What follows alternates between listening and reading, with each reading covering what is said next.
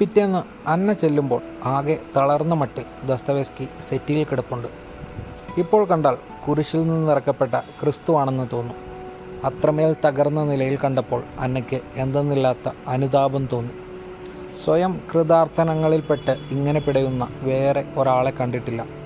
അന്ന അടുത്തു ചെന്ന് നിശബ്ദമായി ഒന്ന് നോക്കി. വിളറിയ ആ മുഖത്ത് അസ്പഷ്ടമായ തരത്തിൽ എന്തോ ഭാവമാറ്റമുണ്ടാകുന്നത് അവൾ കണ്ടു. കണ്ണിൽ സങ്കടങ്ങളുടെ നനവ് ഇപ്പോഴുമുണ്ട്. അന്ന സെറ്റിയിൽ ദസ്തവേസ്കിയുടെ അരികിലിരുന്നു അനാഥനായ ഒരു കുട്ടിയെ സാന്ത്വനിപ്പിക്കാൻ ശ്രമിക്കുന്ന ഏതോ ഒരമ്മയെപ്പോലെ അവൾ കാണപ്പെട്ടു. അപ്പോൾ ഉത്കടമായ ഹൃദയവ്യതയോടും ആളിക്കത്തുന്ന കുറ്റബോധത്തോടും കൂടി ദസ്തവേസ്കി പറഞ്ഞു ഞാൻ അധമൻ കൊള്ളരുതാത്തവൻ നാണം കെട്ടവൻ ശാപഗ്രസ്തൻ പാപി. എന്നോട് ദൈവം പോലും പൊറുക്കുകയില്ല. പിന്നെയാണോ മറ്റുള്ളവർ ദസ്തവേസ്കിയുടെ കാൽമുട്ടിനുമേൽ കൈവച്ച് അലിവോടും കാരുണ്യത്തോടും കൂടി അന്ന ചോദിച്ചു എന്തൊക്കെയാണ് ഈ പറയുന്നത്? അതിനു മാത്രം എന്താണ് ഉണ്ടായത്? ചൂതു കളിച്ചു തോറ്റു. അത്രയല്ലേ ഉള്ളൂ. അതിപ്പോൾ ആദ്യമൊന്നുമല്ലല്ലോ. കളിയാവുമ്പോൾ അതിൽ ജയവും തോൽവിയും ഉണ്ടാകും. അതൊന്നും അറിയാത്ത ആളാണോ? അതല്ലെന്നേ. ഞാൻ ഇന്നലത്തെ ദിവസം എന്തൊക്കെയാണ് ചെയ്തത്? ഇന്നലെ എനിക്ക് ഭ്രാന്തായിരുന്നെന്നാണ് തോന്നുന്നത്. രാവിലെ മുതൽ അങ്ങനെയായിരുന്നു. ഇന്നലെ അന്നയെയും ഞാൻ നോവിച്ചില്ലേ? എന്നിട്ട് അന്നയുടെ പണവും വാങ്ങിക്കൊണ്ട് പോയി ചൂതു കളിച്ച് എല്ലാം തുലച്ചു. ലോകത്ത് അന്നയോട് മാത്രമേ കടം വാങ്ങാൻ ബാക്കിയുണ്ടായിരുന്നുള്ളൂ. പണം കടം അതൊക്കെ ഇപ്പോൾ ആരാ ചോദിച്ചത്? എന്തിനാ അതൊക്കെ ഓർക്കുന്നത്? ഞാൻ ഇന്നലെ പറഞ്ഞില്ലേ അത് മറക്കാൻ? എങ്ങനെ മറക്കാൻ? ഇന്നലെ എനിക്കുണ്ടായ വിജയങ്ങൾ. ഞാൻ വാരിക്കൂട്ടിയ പണം. ചൂതുകളി കേന്ദ്രത്തിലെ മറ്റുള്ളവരൊക്കെ അത്ഭുതപ്പെടുകയായിരുന്നു. അത്രയ്ക്ക് അവിശ്വസനീയമായിരുന്നു ഇന്നലത്തെ എന്റെ വിജയങ്ങൾ. ആ ചൂതുകളി കേന്ദ്രത്തിൽ ഇതിനു മുമ്പ് ആരും അത്തരം വിജയങ്ങൾ ഉണ്ടാക്കിയിട്ടില്ല. അത്രയധികം. മറ്റുള്ളവരൊക്കെ അത്ഭുതപ്പെടുകയായിരുന്നു.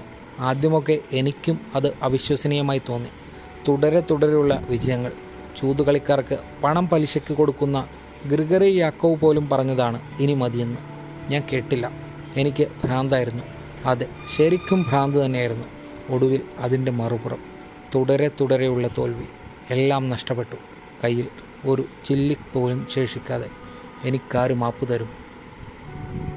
അതൊക്കെ മറന്നു കളയും ഇനി അതൊന്നും ഓർക്കണ്ട. ചൂതു കളിച്ച് തോറ്റെന്നോർത്ത് ഇങ്ങനെ വിഷമിക്കാൻ എന്തിരിക്കുന്നു?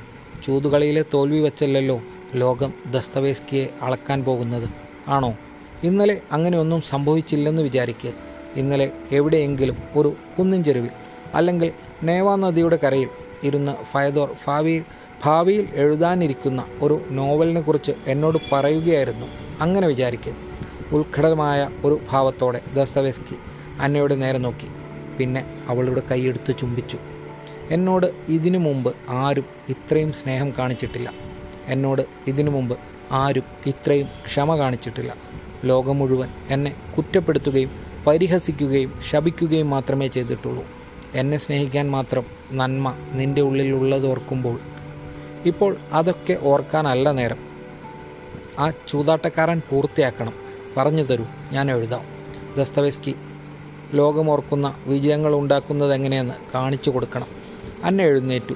മേശക്കരികിൽ ചെന്നിരുന്ന് നോട്ട്ബുക്കും പെൻസിലും എടുത്ത് എഴുതാൻ കാത്തിരുന്നു. കൈമടക്കി നെറ്റിമേൽ വച്ച് ദസ്തവേസ്കി സെറ്റിയിലേക്ക് ചാരിക്കിടന്നു. കണ്ണുകളടച്ചു. പിന്നെ കഥ പറയാൻ തുടങ്ങി. അതുവരെ കണ്ടിട്ടില്ലാത്ത ഒരു ഉണർവോടെ. അതുവരെ കണ്ടിട്ടില്ലാത്ത ഒരു വികാര നിർഭരതയോടെ. ഏതാണ്ട് ഒരു പ്രവാഹം പോലെയായിരുന്നു അത്. കഠിന ദുഃഖവും വൈരസ്യവും കൊണ്ട് മരണസദൃശ്യമായ ഒരവസ്ഥയിൽ എത്തി നിൽക്കുന്നു അലക്സി ഇവാനോവിച്ച്. താൻ നിശേഷം പരാജയപ്പെട്ടതുപോലെ അയാൾക്ക് തോന്നുന്നു.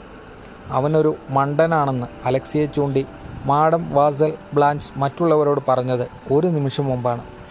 അതിനെന്തായിരുന്നു തെളിവായിട്ട് അവൾ പറഞ്ഞത്? ചൂതുകളിച്ച് സമ്പാദിച്ച ഒരു ലക്ഷം ഫ്രാങ്ക് തനിച്ചു ചിലവഴിക്കാൻ അയാൾക്കറിഞ്ഞുകൂടുന്ന് താൻ ഏതോ സർവനാശത്തിന്റെ വക്കിലാണ് നിൽക്കുന്നതെന്ന് അലക്സി ഇവാനോവിച്ചിന് തോന്നി. എല്ലാം മറക്കാൻ വേണ്ടി അയാൾ യാതൊരു നിയന്ത്രണവുമില്ലാതെ കുടിച്ചു. മാഡം വാസൽ ബ്ലാഞ്ച് കാണിക്കുന്ന സ്നേഹം കപടമാണെന്ന് അവന് ബോധ്യമുണ്ട്.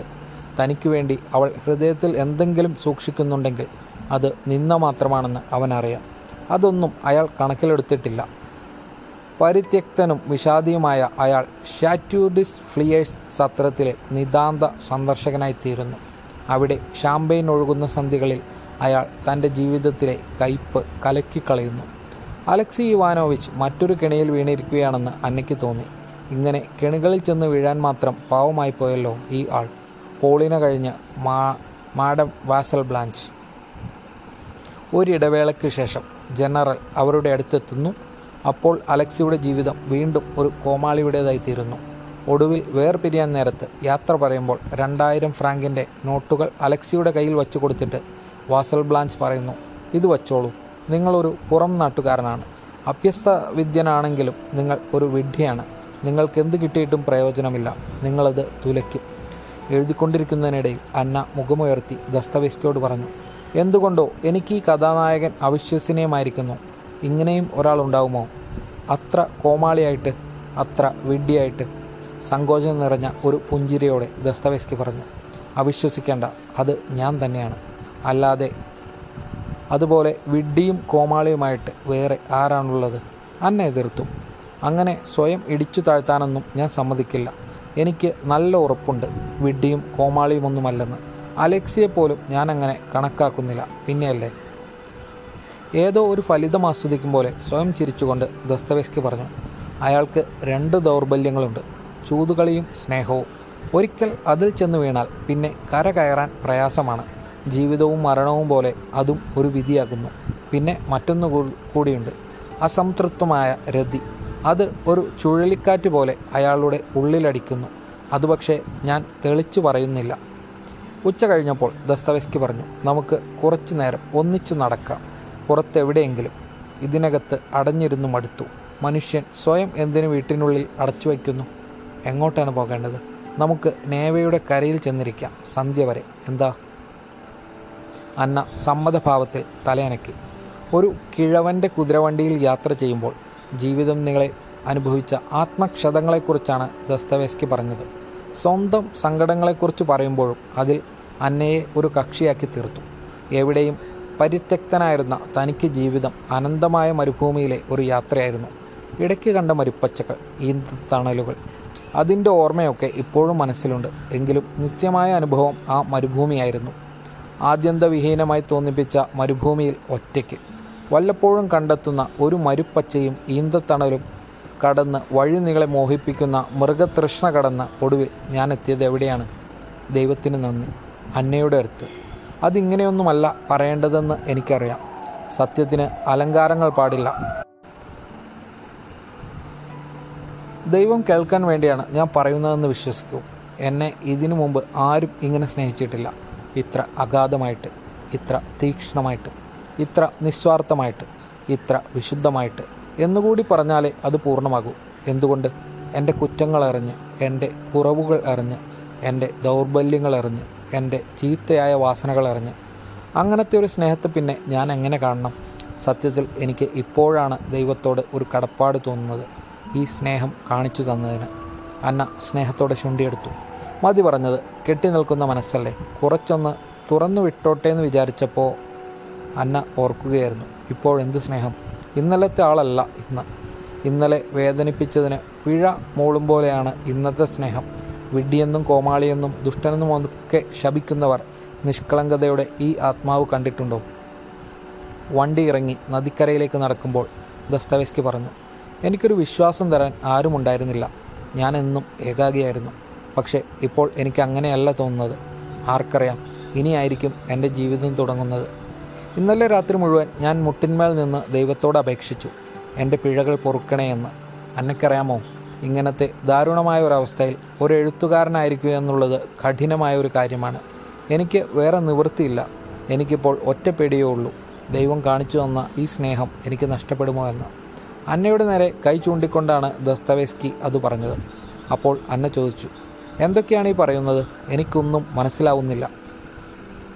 അതല്ലെന്നേ മറ്റുള്ളവർ വിചാരിച്ചേക്കും ഞാൻ ഇനി അന്നയുടെ ജീവിതം കൂടി ദുരിതവും ശാപവും കൊണ്ട് നിറയ്ക്കുമെന്ന്. അങ്ങനെയൊന്നും ആരും വിചാരിക്കില്ല. അല്ലെങ്കിൽ ആരെങ്കിലും അങ്ങനെ വിചാരിച്ചാൽ നമുക്കെന്താ നഷ്ടം? എന്നെ വിമർശിക്കാൻ ഒരവസരം കാത്തിരിക്കുന്നവരാണ് ചുറ്റും. നമ്മളിത് ഗൗനിക്കേണ്ട. പോരെ. ചിലർക്ക് അസൂയയും കാണുമായിരിക്കും. മനഃപൂർവം കൊച്ചാക്കാൻ ശ്രമിക്കുന്നവർക്കും അറിയാമല്ലോ ദസ്തവേസ്കി അവരെക്കാളൊക്കെ വലിയ ഒരാളാണെന്ന്. അവരൊക്കെ വിലയിരുത്തുന്നത് ഇതുവരെ കണ്ടത് വെച്ചാണ്. ദസ്തവേസ്കി അനശ്വരതയുടെ ഒരു കൊയ്ത്തുകാരനാണെന്ന് അറിയുന്ന എത്ര പേരുണ്ട്? ദസ്തവേസ്കിയുടെ ഉദ്ദീപ്തമായ കണ്ണുകളിലേക്ക് നോക്കി മോഹിപ്പിക്കുന്ന ഒരു ചിരിയോടെ അന്ന പറഞ്ഞു അങ്ങനെ വിചാരിക്കുന്ന ഒരാളെ എനിക്കറിയാം അന്ന. അന്ന ഗ്രിഗറിവ്ന സ്നിറ്റ്കിന. നേവ നദിയുടെ തീരങ്ങളിലടിച്ച ഇളം കാറ്റ് അവരെ കടന്നുപോയി. നദിക്കരയിലൂടെ കടന്ന് അവർ ഒരു പള്ളിയുടെ മുമ്പിലെത്തി. പള്ളിയുടെ മുമ്പിലെ പടിക്കെട്ടുകളുടെ മുകളിലും താഴെയുമായി അവരിരുന്നു. ദസ്തവേസ്കി പറഞ്ഞു എന്റെ മനസ്സിൽ ഒരു വലിയ നോവലിന്റെ ആശയം രൂപപ്പെട്ടു വരുന്നുണ്ട്. വലുതെന്ന് പറയുമ്പോൾ വലിപ്പത്തിന്റെ കാര്യത്തിൽ മാത്രമല്ല നോവൽ ഉൾക്കൊള്ളുന്ന വിഷയത്തിന്റെ കാര്യത്തിലും അതങ്ങനെ തന്നെയാണ്. ഇപ്പോൾ അന്ന സംശയിക്കുന്നുണ്ടാവും വേറെ ഏതോ കടത്തിന്റെ ജപ്തിയോ വാറണ്ടോ വരാൻ പോകുന്നുവെന്ന്. അന്ന കൃത്രിമമായ പരിഭവത്തോട് പറഞ്ഞു എനിക്കൊരു സംശയവുമില്ല ഇതാര് പറഞ്ഞു? ചിലരങ്ങനെയാണ് കരുതുന്നത്. ദസ്തവേസ്കി നെടുതായി നിശ്വസിച്ചു കഷ്ടമല്ലെന്ന എന്നല്ലാതെ എന്താണ് പറയുക? ബുദ്ധിമുട്ട് വരുമ്പോൾ കടം മേടിക്കും. അത് ചിലപ്പോൾ പത്രാധിപന്മാരോടോ പ്രസാധകന്മാരോടോ ആയിരിക്കും. നേവാനദിയിലെ നൂറ്റി ഒന്ന് ദ്വീപുകളിൽ ഒരു പതിനേഴെണ്ണം പാട്ടത്തിന് തന്നേക്കാമെന്ന് പറഞ്ഞാൽ ആരെങ്കിലും എനിക്ക് പണം തരുമോ? ഇല്ല. അതുകൊണ്ട് നോവൽ കൊടുക്കാമെന്ന് പറയും. അതിനെന്താ പറച്ചിൽ കടം വീട്ടാൻ വേണ്ടി നോവൽ എഴുതുന്നുവെന്ന് ഞാനൊരു ദരിദ്രനായി പോയതിന്റെ ദോഷം അല്ലേ? എനിക്കങ്ങനെ ഒരു തെറ്റിദ്ധാരണയുമില്ല. മതിയോ? ആട്ടെ എന്താ നോവൽ കാരമസോവ് സഹോദരന്മാർ. എന്റെ കണ്ണിൽ അത് ദൈവത്തിന്റെയും പ്രപഞ്ചത്തിന്റെയും മനുഷ്യന്റെയും അസ്തിത്വത്തെ സംബന്ധിച്ച ഒരു വിചാരമാണ്. ഒരുപക്ഷെ ഞാൻ ഭാവിയിൽ ഓർമ്മിക്കപ്പെടാൻ പോകുന്നത് അതിന്റെ പേരിലായിരിക്കും. പറയൂ ഒന്നുമല്ലെങ്കിൽ ലോകത്തിനെക്കുറിച്ച് ആദ്യം കേൾക്കുന്നത് ഞാനാണെന്ന് എനിക്ക് അഭിമാനിക്കാമല്ലോ. ചിലപ്പോൾ സംശയം തോന്നും ഇതൊക്കെ വെറുമൊരു യാദൃശ്ചികതയാണോ എന്ന്. ഇതൊക്കെ എന്ന് വച്ചാൽ ഈ പ്രപഞ്ചം മുഴുവൻ ആകാശവും ഭൂമിയും ഗ്രഹതാരകങ്ങളും ക്ഷീരപഥങ്ങളും സമയകാലങ്ങളും മനുഷ്യരും പുഴുക്കളും മൃഗങ്ങളും വൃക്ഷലതാദികളും പക്ഷികളും പൂക്കളും. ഇതൊക്കെ എന്തിനാണ് ദൈവം സൃഷ്ടിച്ചത്? എന്താണ് ഇതിന്റെയൊക്കെ ഉദ്ദേശം? ദൈവം എന്തിനാണ് ഇത്ര കഷ്ടപ്പെട്ടത്? അന്നയ്ക്ക് ലേശം തമാശ തോന്നി. ഒന്ന് പുഞ്ചിരി കൊണ്ടു. ആവോ എനിക്ക് നല്ല നിശ്ചയം പോരാ. ദസ്തവേസ്കിയുടെ ഗഹനമായ ആ ഹൃദയഭാവം കണ്ടപ്പോൾ ചിരിച്ചത് തെറ്റായിപ്പോയെന്ന് അന്ന ഖേദിച്ചു. ഓർമ്മകളുടെ മറുകരയിലെന്നോണം കുറേ നേരം ദൂരെ എവിടെയോ നോക്കി ദസ്തവെസ്കി നിശബ്ദനായിരുന്നു. പിന്നെ മന്ത്രമൊഴികൾ പോലെ ഹൃദയ ഹൃദയാന്തർഭാഗത്തു നിന്ന് വാക്കുകൾ ചെറിയ ഒരു മുഴക്കത്തോടെ പുറത്തു വന്നു. അനന്തതയുടെയും നിത്യതയുടെയും പ്രതീതി ഉളവാക്കുന്ന സത്യത്തിൽ അതെങ്ങനെയാണ് പറയേണ്ടതെന്ന് ഇപ്പോൾ എനിക്കറിയില്ല. ഏതോ ദിവ്യവേളിച്ചം വ്യാപിച്ചു കിടക്കുന്ന ഒരനന്ത വിശാലത. അങ്ങനെ ഒരു വിശാലതയാണ് എന്റെ അന്തർദൃഷ്ടിക്ക് മുന്നിൽ തെളിയുന്നത്. ദൈവത്തിൽ നിന്ന് ഉത്തരം പ്രതീക്ഷിക്കുന്ന ചില ചോദ്യങ്ങളിൽ നിന്നായിരുന്നു അതിന്റെ ആദ്യത്തെ ഉണർവ്. ആദ്യത്തെ ചോദ്യം ദൈവമുണ്ടോ എന്ന് തന്നെയാണ്. ഉണ്ടെങ്കിൽ ദൈവം സൃഷ്ടിച്ച ഈ ലോകത്തിൽ നല്ല മനുഷ്യർ ദുരിതവും കഷ്ടപ്പാടും വേദനയും അനുഭവിക്കേണ്ടി വരുന്നത് എന്തുകൊണ്ട്? ചുറ്റും നോക്കുമ്പോൾ നമ്മൾ കാണുന്നത് എന്താണ്? പാപം. എന്തുകൊണ്ട് ഇങ്ങനെയായി? അന്ന പറഞ്ഞു എനിക്കും ചിലപ്പോൾ തോന്നാറിങ്ങ ഉണ്ട് ഇങ്ങനെയൊക്കെ പക്ഷേ ചോദ്യങ്ങൾ ചോദിക്കാൻ അറിയില്ല. ദസ്തവേസ്കി അത് കേട്ടില്ല. ഞാനൊരു കുടുംബ കഥയാണ് സങ്കല്പിക്കുന്നത്. നിരങ്കുശമായ ജീവിതം നയിക്കുന്ന ഒരു പിതാവ്. ഐഹികമായ സുഖഭോഗങ്ങൾക്ക് വേണ്ടി സ്വന്തം മക്കളോട് വരെ മത്സരിക്കാൻ തയ്യാറുള്ള ഒരാൾ. അയാളുടെ ഭിന്ന പ്രകൃതികളായ നാല് മക്കൾ. മൂത്തയാൾ പിതാവിന്റെ വഴിക്ക് തന്നെയാണ്. രണ്ടാമത്തെയാൾ ഒരു ചിന്തകൻ. സംശയങ്ങളും ചോദ്യങ്ങളുമാണ് അയാളുടെ മനസ്സ് കഥയിൽ ഒരു പച്ച മനുഷ്യൻ അയാളാണ്. മൂന്നാമത്തെ ആൾ സ്വാത്വികനാണ്. ആത്മീയതയുടെ ഒരു തേജോരൂപം. നാലാമത്തെ ആൾ ഒരു ജാരസന്തതി. എവിടെയെങ്കിലും കണ്ട ജീവിതത്തിൽ നിന്നാണോ? അല്ല മനുഷ്യകുലത്തെ മുഴുവൻ കണ്ടുകൊണ്ട്. പിതാവും മകനും ഒരേ സ്ത്രീയിൽ അനുരക്തരായി തീരുന്നു അവൾക്കു വേണ്ടി അവർ ശത്രുക്കളെപ്പോലെ കരുക്കൾ നീക്കുന്നു. പിതാവ് ഓർക്കാപ്പുറത്ത് കൊല്ലപ്പെടുന്നു. എല്ലാ തെളിവുകളും മൂത്ത മകനെതിരാണ്. യഥാർത്ഥത്തിൽ കൊല ചെയ്തത് ആ ജാർ സന്തതിയാണ്. മനസാക്ഷിയുടെ പീഡനം സഹിക്കാനാവാതെ മൂന്നാമത്തെ മകനോട് കുറ്റം ഏറ്റുപറഞ്ഞതിനു ശേഷം അവൻ ആത്മഹത്യ ചെയ്യുന്നു. പക്ഷേ കോടതി അപ്പോഴും അവനെ സംശയിക്കുന്നില്ല. മൂത്ത മകനെ കുറ്റം ചുമത്തി കോടതി സൈബീരിയയിലേക്ക് അയക്കുന്നു. ആ സ്ത്രീ ഉണ്ടല്ലോ അവൾ അയാളെ അനുഗമിക്കുന്നു. കഥയെന്ന് പറയാൻ ഇത്രയേ ഉള്ളൂ. അപ്പോൾ ഇതിലുമുണ്ട് കൊലപാതകം. ഒരു സ്ഫോടനം. അതുണ്ടാക്കുന്ന വിള്ളലിലൂടെ വേണം ജീവിതത്തിന്റെ ആഴങ്ങളിലേക്ക് നോക്കാൻ. ജീവിതത്തിന്റെ ആഴങ്ങളിലേക്കെന്ന് പറയുമ്പോൾ അതിന്റെ രഹസ്യങ്ങളിലേക്കും അർത്ഥങ്ങളിലേക്കും അർത്ഥശൂന്യതകളിലേക്കും. അനന്തതയിലേക്ക് നോക്കിയിരുന്ന ജീവിതത്തിന്റെ നിഗൂഢതകൾ വായിക്കുന്ന പോലെയായിരുന്നു ആ നിമിഷങ്ങളിൽ ദസ്തവേസ്കിയുടെ ഭാവം. അലൗകികമായ ഏതോ വിധാനത്തിൽ നിൽക്കും പോലെയാണ് തോന്നുന്നത്. അവിടെ നിന്ന് വീണ്ടും ചോദ്യങ്ങൾ ചോദിക്കുന്നു. ധർമ്മം പീഡിപ്പിക്കപ്പെടുന്നത് എന്തുകൊണ്ട്? എന്തുകൊണ്ട് സ്നേഹം കുരിശിലേറ്റപ്പെടുന്നു? എന്തുകൊണ്ട് വിശുദ്ധി ചെളിയിൽ വീഴുന്നു? മനുഷ്യൻ സഹിക്കുന്ന വേദനകളുടെ യുക്തി എന്ത്? എന്തുകൊണ്ട് മനുഷ്യൻ പാപങ്ങളിൽ ചെന്നു വീഴുന്നു? ജീവിതത്തിന്റെ നന്മതിന്മകളെയും പുണ്യപാപങ്ങളെയും കുറിച്ച് ഒരു വ്യസനം പോലെ ചിന്തിക്കുന്ന ഇവാൻ ഉറക്കത്തിൽ ഒരു സ്വപ്നം കാണുന്നു. വിദൂരതകളിൽ നിന്ന് കണ്ണെടുത്ത് ദസ്തവേസ്കി ദീപ്തമായ ഒരു ഭാവത്തോടെ അനയെ നോക്കി. ക്രിസ്തുവും ചെകുത്താനും തമ്മിൽ ഒരു വിവാദം. ഒരു ഭ്രാന്ത സ്വപ്നം പോലെയാണത്. ഞാനതിന് വലിയ പ്രാധാന്യം കാണുന്നു. പിന്നീട് എഴുതുമ്പോൾ മാറ്റം വരുമോ എന്നറിയില്ല. ക്രിസ്തുവിനെ ഒരു മതദ്രോഹ വിചാരകൻ വിസ്തരിക്കുകയും കുറ്റം വിധിക്കുകയുമാണ്. അങ്ങനെയാണ് ഞാനത് സങ്കല്പിക്കുന്നത് എന്റെ ജീവിതത്തിലെ ഏറ്റവും വിശുദ്ധമായ നിമിഷങ്ങളിലായിരിക്കും ഞാനത് എഴുതുന്നത്. എനിക്കുറപ്പുണ്ടെന്നേ ഞാൻ എന്റെ ആയുസ്സിലെഴുതുന്ന എല്ലാം കൂടി കൂട്ടിയാലും ആ വരികൾക്കൊപ്പം വരില്ല. പിന്നെ ഒരു ഓർമ്മയിൽ ഒരു നെടുവീർപ്പോടെ ദസ്തവേസ്കി പ്രാർത്ഥിച്ചു. ദൈവമേ അതങ്ങനെ തന്നെ ആയിരിക്കണേ ഒരു സ്വപ്നത്തിലെന്ന പോലെ ദസ്തവേസ്കി ആ രംഗം വർണിച്ചു. പതിനാറാം ശതകത്തിലാണ് സ്പെയിനിലെ ഒരു പള്ളിയിൽ ഒരു വലിയ പുരുഷാരം കണ്ണുകളടക്കാതെ നോക്കി നിൽക്കുന്നു. അന്ധന് കാഴ്ച നൽകുകയും മരിച്ചവരെ ഉയർപ്പിക്കുകയും കുഷ്ഠരോഗികളെ സുഖപ്പെടുത്തുകയും കുരിശിൽ മരിക്കുകയും മൂന്നാം നാൾ ഉയർത്തെഴുന്നേൽക്കുകയും ചെയ്ത ക്രിസ്തു ആ പുരുഷാരത്തിന്റെ മധ്യത്തിൽ ബന്ധന ബന്ധനസ്ഥനായി നിൽക്കുന്നു. ക്രിസ്തുവിന്റെ കൈകാലുകളിൽ കനത്ത ഇരുമ്പു ചങ്ങല തൂങ്ങുന്നു. അതാ പള്ളിയകത്ത് നിന്ന് മതദ്രോഹ വിചാരകൻ ഇറങ്ങി വരുന്നു. ഇടുങ്ങിയ കണ്ണുകളും ഒട്ടിയ കവിളുകളുമുള്ള ഒരു തൊണ്ണൂറ് വയസ്സുകാരൻ. നീണ്ട ലോഹകളും നീണ്ട ലോഹയും സ്ഥാനചിഹ്നങ്ങളും ധരിച്ച അയാൾ ക്രിസ്തുവിന്റെ പേരിൽ ഒരു കുറ്റപത്രം വായിക്കുന്നു. നീ മനുഷ്യകുലത്തെ യാഥാർത്ഥ്യബോധത്തോടെ കണ്ടില്ല. മരുഭൂമിയിൽ വച്ച് സാത്താൻ നീട്ടിയ അപ്പവും അധികാരവും അത്ഭുതശക്തിയും നീ തിരസ്കരിച്ചു. മനുഷ്യന്റെ സ്വാതന്ത്ര്യത്തെയും സ്നേഹത്തെയും കൃപയെയും ആത്മസാ സാക്ഷാത്കാരത്തെയും നീ പ്രകീർത്തിച്ചു. നന്മതിന്മകൾ തിരഞ്ഞെടുക്കുവാനുള്ള മനുഷ്യന്റെ ഉത്തരവാദിത്തം അവന്റെ മരണത്തേക്കാൾ ഭയാനകമാണെന്ന് നീ പറഞ്ഞില്ല. അപ്പം കൊണ്ട് മാത്രമല്ല മനുഷ്യൻ ജീവിക്കുന്നതെന്ന് നീ പറഞ്ഞു. ആത്മാവിന്റെ അപ്പം നീ വാഗ്ദാനം ചെയ്തു.